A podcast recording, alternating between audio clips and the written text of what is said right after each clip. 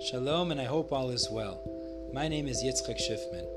I love sharing Torah classes, and thank you for listening to this episode.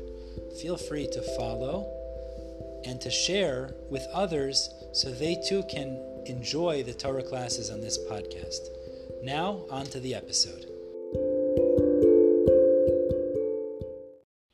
Today's daf Maseches Gittin is daf Ayin Tes 79. We begin at the very top of Ayin Tes Aleph.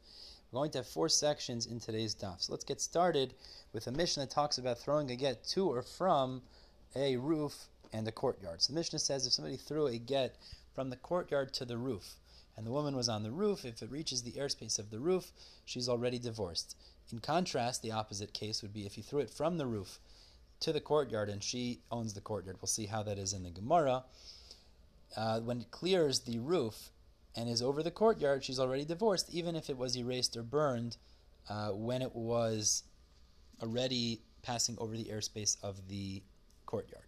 Gemara explains to us that the Reisha is a scenario where the roof has a fence, or it's within three tfachim of it, so it's of the roof, so it's considered mishtameres, because it's considered either, again, like we said, a fence, or there's lavud that kicks in because within three tefachim. The Seif is talking about a case where the walls of the courtyard are taller than the walls of the roof, and it could even be like the Rabbanan by Hilchas Shabbos when you throw a get from Shasarabim to Rosh Hashanah with Rosh Hashanah in between, it would not be considered carrying. That's because by Shabbos you need a Hanacha, but here it's Mishtameres, and she would be considered divorced when it's already within the walls of that courtyard.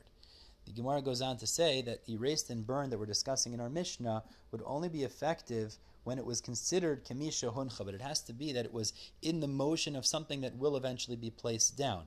Therefore, A, in the case of erased, it has to be already in a downward motion, and B, in the case of burned, it has to be the fire didn't pre-exist throwing the get. Otherwise, it's not initially going to land, and it wouldn't be considered divorce. Moving on to the second section, three laws of gittin regarding different reshuyos acquiring.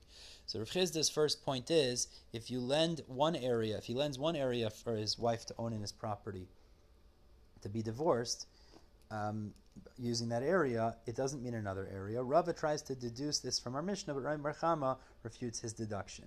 Okay, second point of view yours, Rava says Gittin are different than Shabbos in three ways. Number one, all agree, Kluta Kemisha Huncha, that if it's within the walls and it's going to fall down, it would be considered already on the floor, like the Rabbanan would agree to Rebbe in this regard as well, like we explained above. Number two, if you throw, if a person throws a get that's standing in her shus, but it's far above the walls to a tall pole on the top of it, which is not within the walls, she wouldn't be considered divorced because it's not mishtameres. Unlike Shabbos, where you would be considered carrying. And turning to Ayin Tes Amud Beis now, number three, in regards to Shabbos, you wouldn't be allowed to gather rain from one roof to another because they're considered separate rishuyos. However, regarding Gittin, a husband who lends the roof to be hers to acquire the get wouldn't be makbid if it goes on a different roof of his, because again, those are that's not an area that people generally utilize. That's not something he'd be makbid about, even though generally he would be makbid if he lends her an area that's significant. This is not significant, so she would be divorced if it goes on a different roof of his as well. Abaye adds in the final point in this section, which is that there's a distinction between two courtyards where she owns the inner courtyard, that the outer wall which is taller than the inner wall's courtyard, the inner courtyard's wall, would be considered mishuabad to her. That even if it was over the airspace of her courtyard, but not within the walls of her courtyard, and it's within the walls of the outer one, she would be divorced. Versus where her box is within his box, she'd only be divorced when it actually hits the ground of her box which the Gemara explains is where the outer box isn't actually doesn't have a floor, so that her box is on the ground. According to the Shita, it says Kalev shalekeach b'shus are not koine, but this would be because kalim don't have the ability to acquire in their airspace, unlike chatzeros, which do. Therefore, it actually has to hit the ground for her to be divorced. Okay, moving on to the third section of the day, we have the concept of get yashan and the resulting laws. The Mishnah tells you of Machlekes Beis Shammai Bishilel. Beis Shammai says get yashan is effective. Beis Hillel says it's not effective, and it's defined as seclusion that occurs after the time of the writing. And the Gemara explains this machlokes is based on if we make gezerah, people will look at it later, not remembering that it was written beforehand, think that the child was born which was a penuya, which creates a gezet, which creates a pegam against that child. So Beis Shammai says we're not worried about that. Bishil says we are. And there's two versions. If B'di'evet she married after the fact, she she just wouldn't have to be divorced, or lechatchila she could remarry if her husband went overseas because this is only a gzera drabanan anyway.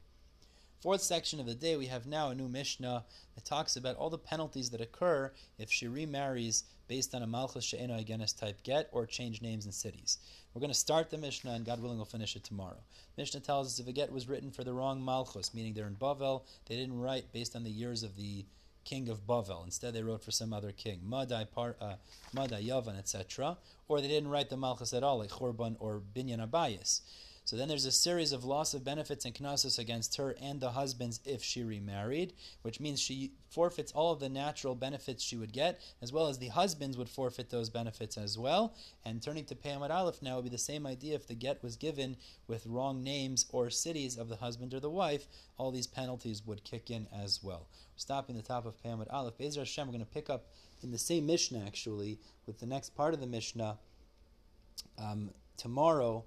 Everybody have a wonderful day.